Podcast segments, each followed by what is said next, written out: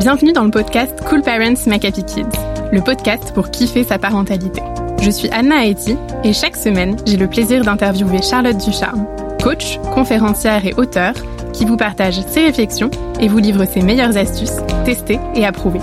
Dans ce podcast, toute ressemblance avec des personnes existantes n'est pas fortuite, puisque chaque thématique s'appuie sur un témoignage d'un cool parent, comme vous.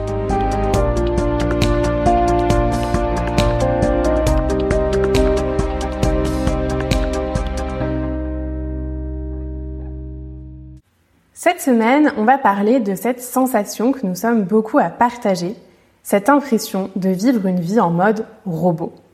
Quand notre quotidien se résume à une liste de choses à faire bien trop grande, une succession de tâches à réaliser qui nous empêchent de profiter de nos enfants, de notre couple ou de s'octroyer du temps pour nous, on peut vite se sentir pris au piège. Alors comment faire pour lâcher prise? Comment trouver une organisation qui ne nous empêche plus de nous épanouir? On en discute avec le témoignage de Marie, maman de deux ados de 12 et 15 ans. Marie nous confie qu'elle a bien souvent le sentiment d'être, comme elle le dit, un petit robot qui enchaîne le boulot, le quotidien en famille et qui ne profite pas assez de la vie, bien qu'elle passe à une vitesse folle. Elle a la sensation d'avoir sans cesse la tête dans le guidon entre son travail de maîtresse en maternelle, sa vie de famille et toutes les tâches du quotidien, Ménage, repassage, repas, devoirs, rangement, courses. Elle nous partage ce sentiment grandissant d'avoir l'impression de s'imposer beaucoup de contraintes au quotidien et que même quand la to-do list commence à s'alléger, elle trouve automatiquement de nouvelles tâches à rajouter.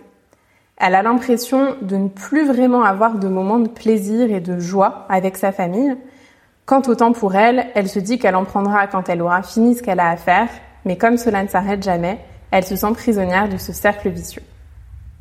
Alors pour commencer, euh, Charlotte, qu'est-ce que euh, tu penses de la situation euh, de Marie?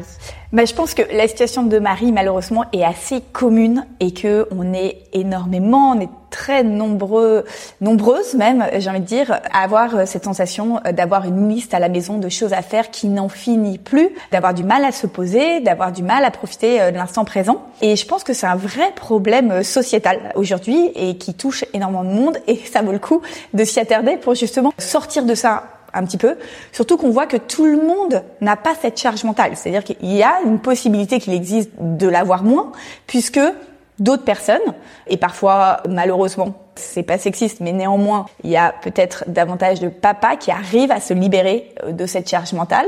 Donc, on peut trouver quelque chose. Alors, on peut aussi se poser la question comment on faisait avant? Comment ça se passait euh, du temps euh, de nos parents, de nos grands-parents? Déjà, euh, du temps de nos grands-parents, les femmes travaillaient pas, donc elles s'occupaient de la maison. Là, en fait, on a les mêmes exigences sur la maison et sur la gestion des enfants, en plus d'un travail qui prend 35, 40, 50 heures. Donc en fait, à un moment, nos journées, bah, elles sont pas extensibles, le temps ne s'est pas rallongé. Donc pouvoir à la fois faire tout ce que faisaient nos grands-mères, entre guillemets, plus travailler, en fait, on est dans un casse-tête qu'on n'arrive pas euh, à résoudre.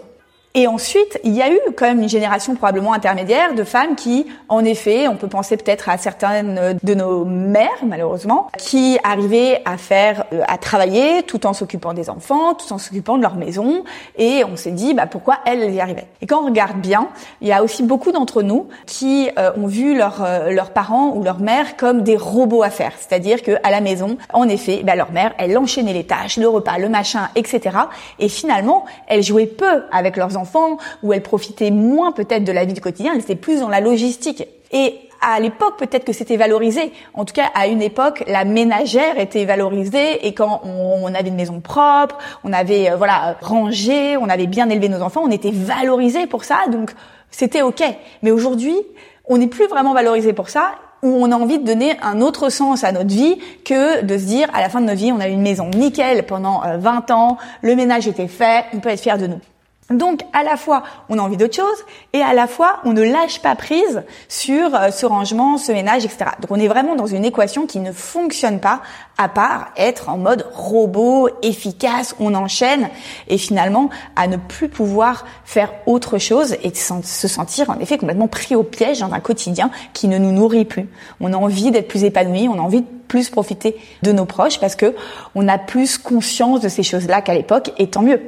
Et alors justement, dans la situation euh, de Marie, on voit à quel point ça peut avoir un gros impact sur euh, l'épanouissement de soi-même et de la vie de famille. Toutes ces choses à faire. À ton avis, qu'est-ce qui fait qu'une to-do list, elle puisse finir par nous empêcher à ce point-là de profiter de nos proches? Qu'est-ce qui fait qu'on n'arrive pas à reprendre le dessus? Ben, on n'arrive pas à prendre dessus parce qu'on ne voit pas comment on peut faire autrement. Il y a cette liste de choses, il faut la faire, et on se dit bah en fait j'ai pas le choix que de faire toutes ces contraintes. Et pourquoi on se dit ça? Parce qu'en fait, on est un peu dans notre bulle où on n'a pas connu autre chose. C'est-à-dire que là, il faut qu'on se réinvente en disant comment je peux faire. Soit il faut que je délègue, donc à ce moment-là, il faut que je paye des personnes pour faire ces choses-là, ou que je paye, je sais pas, un robot aspirateur, ou que je délègue à quelqu'un. Soit il faut que je diminue la liste de choses à faire. Sauf que comme on n'a jamais dans notre propre famille, dans notre entourage, vu ce que c'était que de diminuer les choses à faire, eh ben on n'a pas forcément l'idée et il faut nous-mêmes que nous travaillions sur sur nous pour lâcher prise sur un certain nombre de choses parce que si on ne lâche pas prise sur un certain nombre de choses ou qu'on ne délègue pas, cette machine infernale ne va pas s'arrêter. Et pour pouvoir lâcher prise, il faut remettre en cause cet héritage passé de cette liste de choses qui doit être cochée. Par exemple, pris au hasard, le repassage.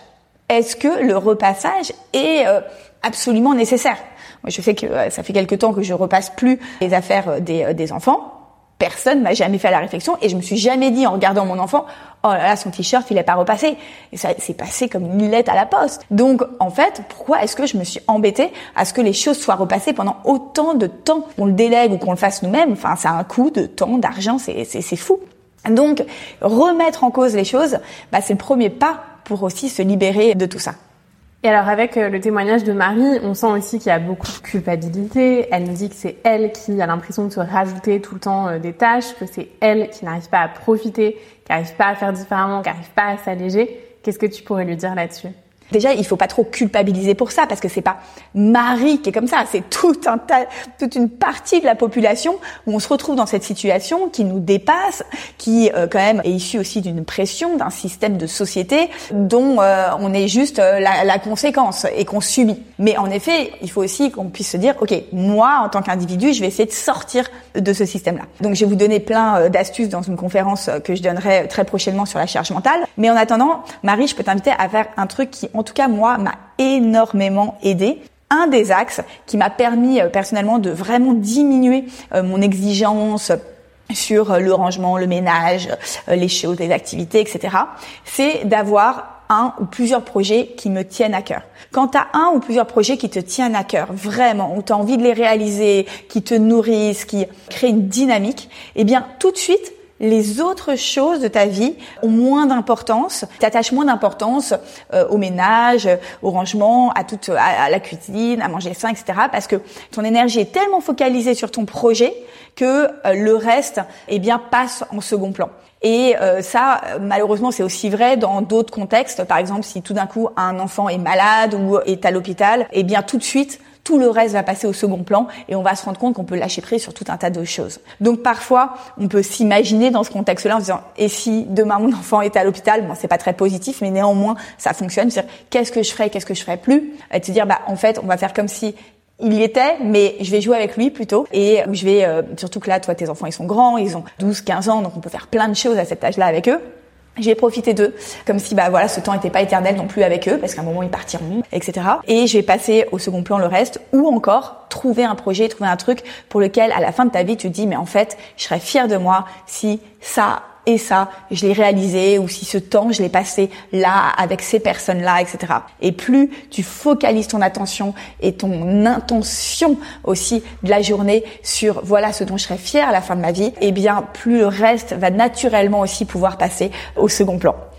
Eh bien, merci à toi pour tout ça. On retient donc le fait de remettre en question les tâches qu'on fait pour se demander celles qui ont un vrai sens pour nous ou celles qu'on fait en fait plutôt par habitude et puis se poser aussi la question des choses qu'on a envie de faire pour être fier de soi à la fin de notre vie.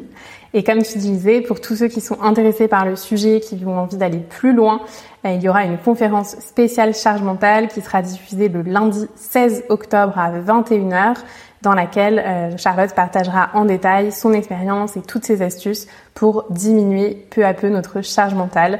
Donc si vous écoutez l'épisode à temps, n'hésitez pas à noter la date dès maintenant et à vous inscrire gratuitement sur notre site internet www.coolparentsmakehappykids.com. N'hésitez pas à en parler aussi autour de vous pour que vos amis ou les parents d'école qui sont dans la même situation puissent en profiter. À très vite.